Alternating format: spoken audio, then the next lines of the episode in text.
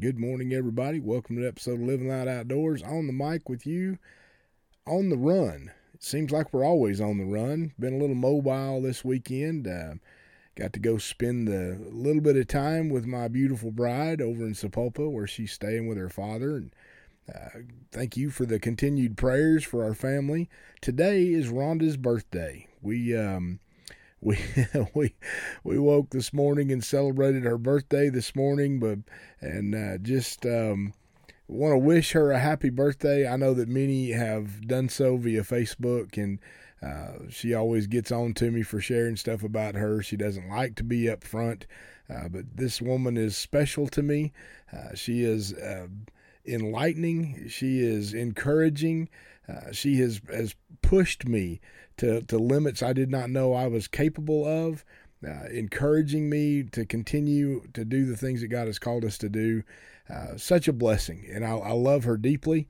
Uh, thank you all so much for, for showing her some love today and making this day very special for her uh, and for me as well as we um, as we continue on this journey. Rhonda and I have been married for five years. We're working on on six.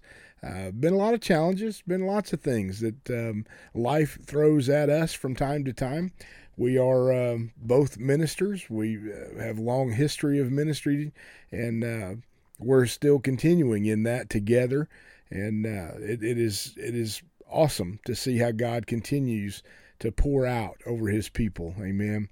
I want to share with you a message this morning that uh, I've actually put this together quite some time ago. God just is really, it just seems like we're at a time where God is really speaking some deep things to us.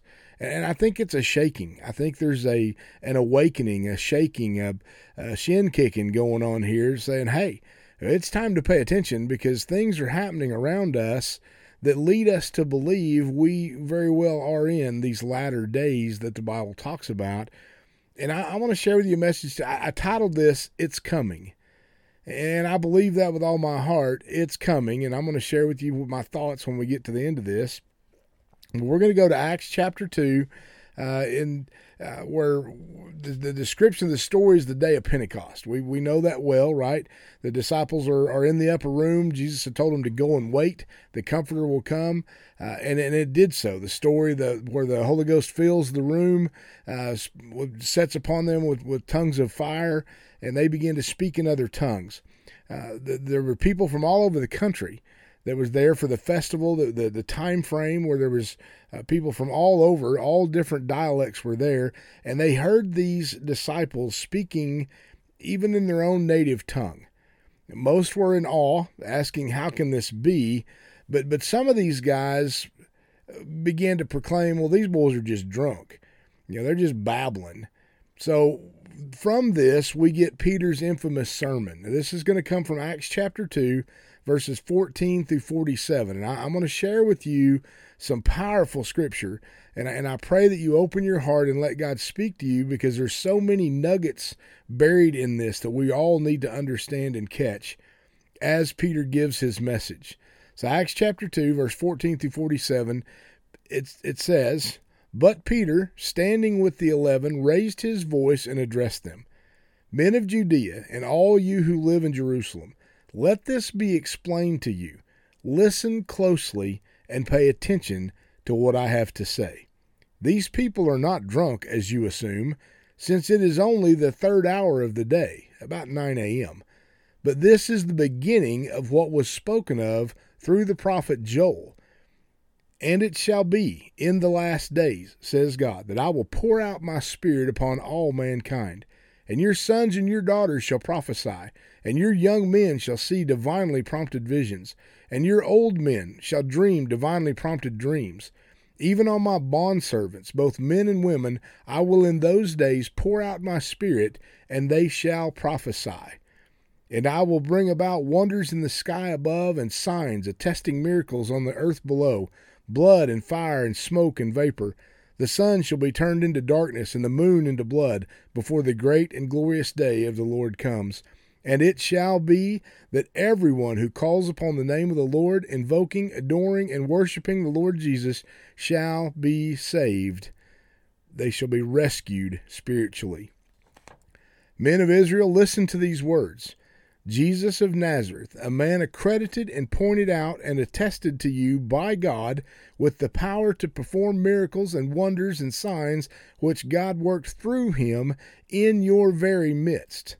Just as you yourselves know, this man, when handed over to the Roman authorities, according to the predetermined decision and the foreknowledge of God, you nailed him on a cross, and you put to death by the hands of lawless and godless men. But God raised him up, releasing him and bringing an end to the agony of death, since it was impossible for him to be held in death's power. He goes on to say, For David says of him, I saw the Lord constantly before me. For he is at the right hand, so that I will not be shaken from my state of security. Therefore my heart rejoiced and my tongue exulted exceedingly. Moreover, my flesh also will live in hope, that is, will encamp in anticipation of the resurrection. For you will not forsake me and abandon my soul to Hades, the realm of the dead, nor let your Holy One undergo decay after death. You have made known to me the ways of life. You will fill me, infusing my soul with joy with your presence. I love how David expresses that there. This is where, where Peter's actually uh, quoting David's words and all of that. Peter goes on to say, Brothers, I may confidently and freely say to you regarding the patriarch David that he both died and was buried, and his tomb is with us to this day. And so, being a prophet, and knowing fully that God had sworn to him with an oath that he would seat one of his descendants on his throne, he foresaw and spoke prophetically of the resurrection of the Christ, the Messiah, the Anointed.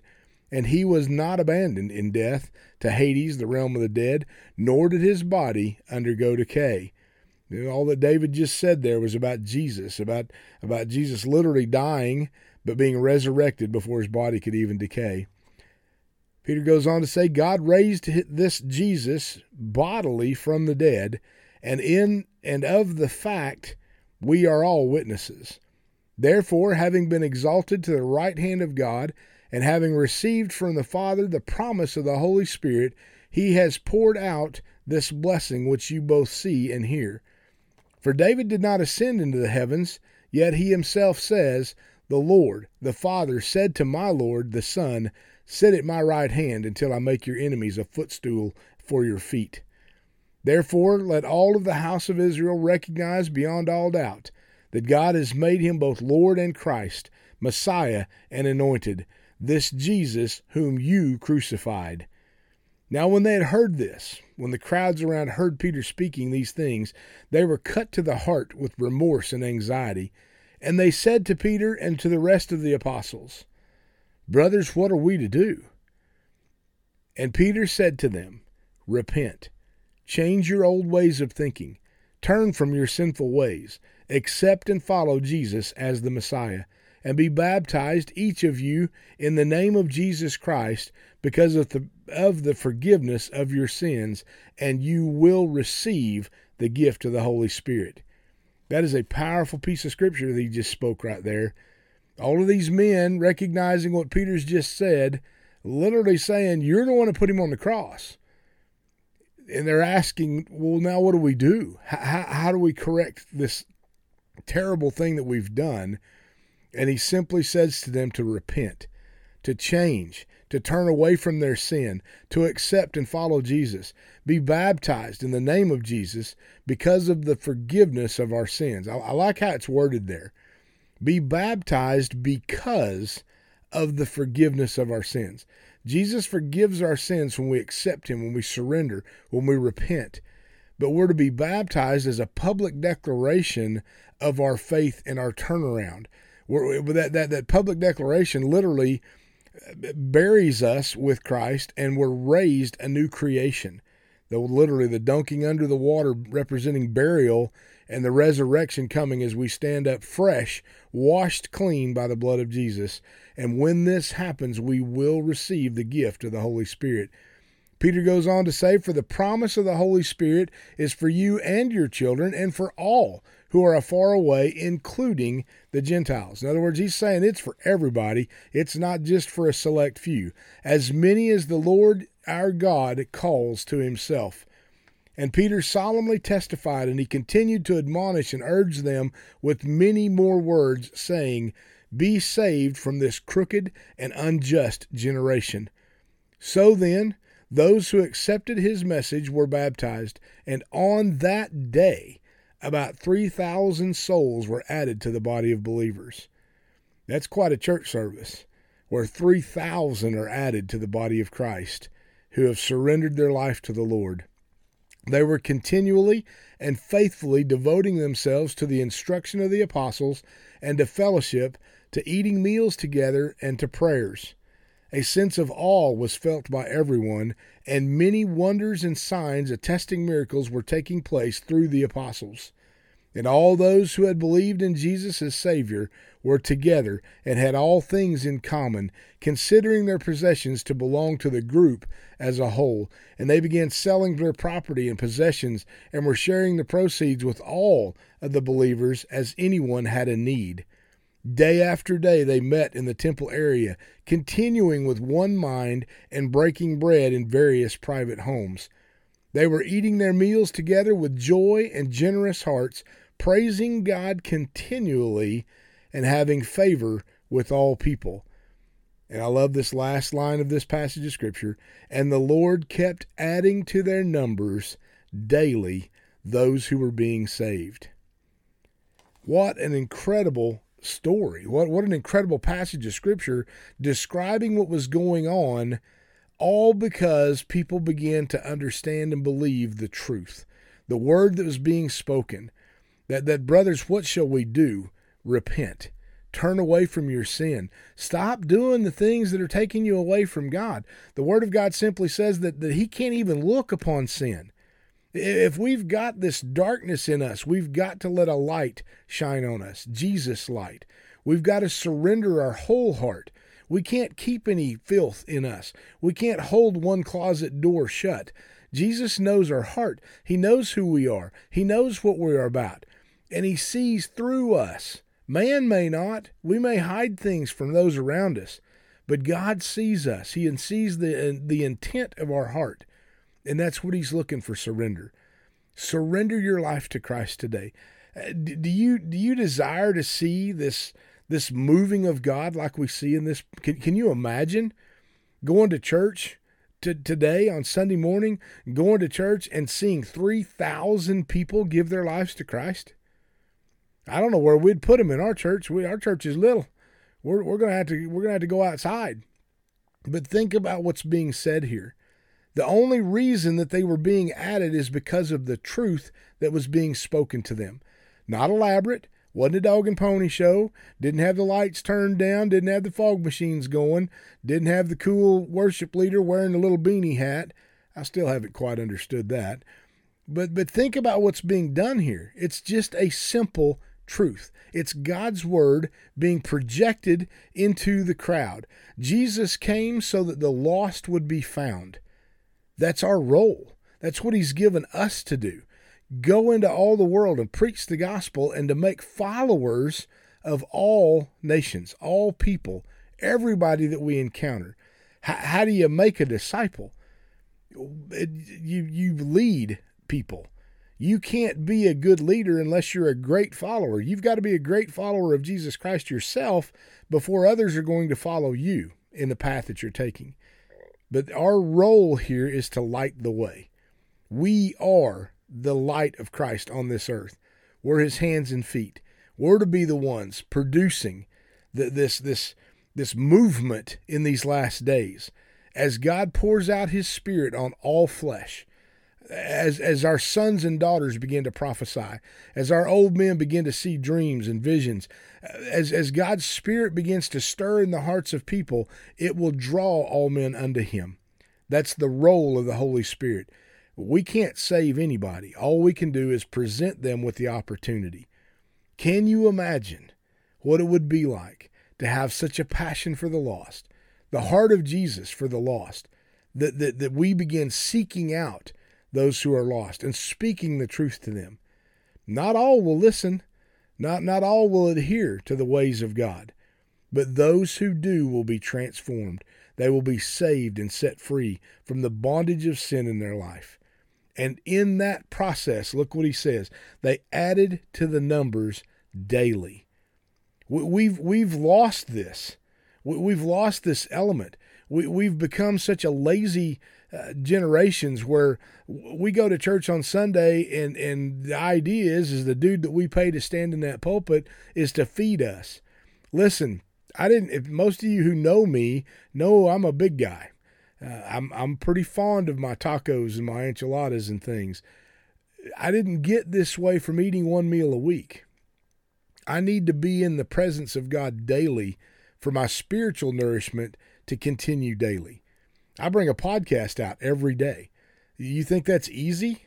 Absolutely not. I have to spend time with the Lord and, and I have to be tuned into Him in such a way that I can let Him pour into me messages just like this one.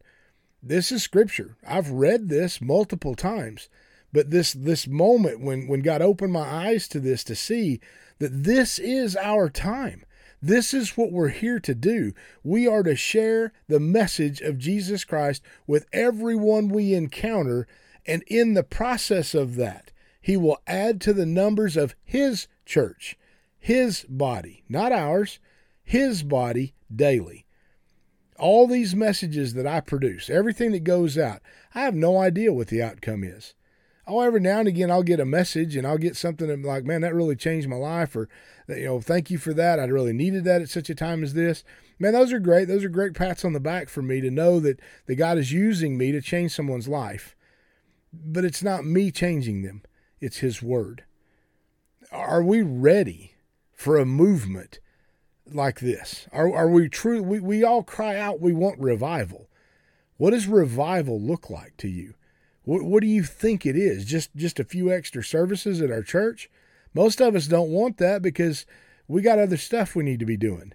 We're too busy to go to church. I can remember as a young person when, when revival would, would come, we, we might we might have an evangelist at the church for a couple of weeks at a time. Look at what happened in, in Pensacola, Florida, Brownsville Assembly of God. When they got hungry for God, when they got on their faces and began crying out, God, we're not satisfied with what we see. Steve Hill, an evangelist, was there at that time, and John Kilpatrick was pastoring that church, and revival broke out that that that literally spun wildly for years. We were going to a church in Stillwater, Oklahoma, that that that we got connected with a little church in in uh, the cornfields of of Missouri, uh, Smithton, Missouri, little church there that through the Brownsville Assembly blew up and began in revival services themselves and and we caught a spark from that. And our, our church was doing five services a week. And we did that for two and a half years that i was there. Two and a half years of five services a week. Are you ready for that? What did we see in the process of that? We saw an outpouring of god's spirit. We saw people coming to know the lord in ways that we physically couldn't do on our own. It was a move of god's spirit. Yeah, I saw some flaky stuff and I saw some dog and pony show. But in the midst of all of that, we saw the truth of God setting people free, changing lives forever. Mine was one of those. I, that was I, I, I left that revival movement and went into ministry full time. I took a position in Durango, Colorado as a youth pastor, and from Durango moved into Farmington, New Mexico, and and, and worked there for several years. And and then before God brought us back home, and I've continued in ministry from that time it, it's it's it, now I do what I do now. I'm an evangelist and I speak on this microphone and God's moving all over this nation and it's becoming more intense. There's a need for us to get ready. There's a need because it's coming. The power of God is coming. The outpouring of His Spirit is coming. It's begin already. We're already seeing movements of God's Spirit all across this nation. I follow many different evangelists that are seeing God move in ways that are unreal. It's coming. Are you ready? What part are you going to play in this? Because, see, revival has to start in us.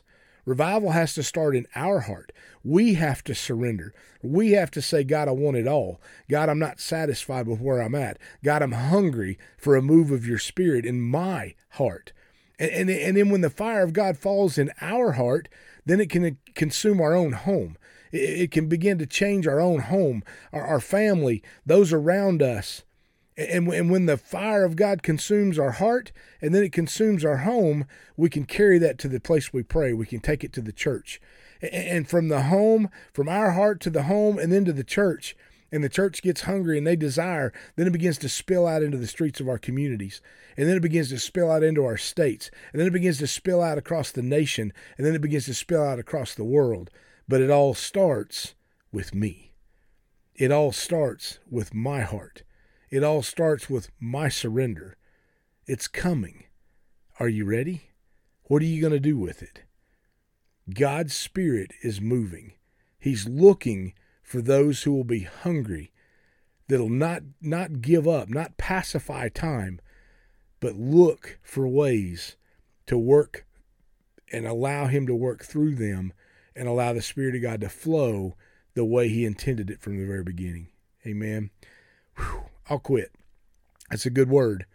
I, I pray that you're catching what's being spoken here.